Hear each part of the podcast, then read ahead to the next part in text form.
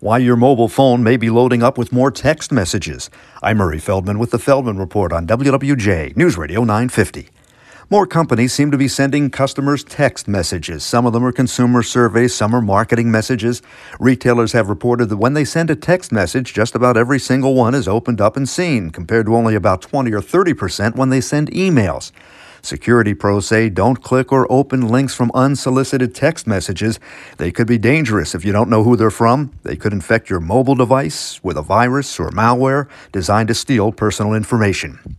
Millennials have been dumping a lot of money into the stock market. Those between the ages of 26 and 41 made nearly 56 million trades toward the end of last year. That's more than any other generation. 40% are doing only buying. What are they loading up on?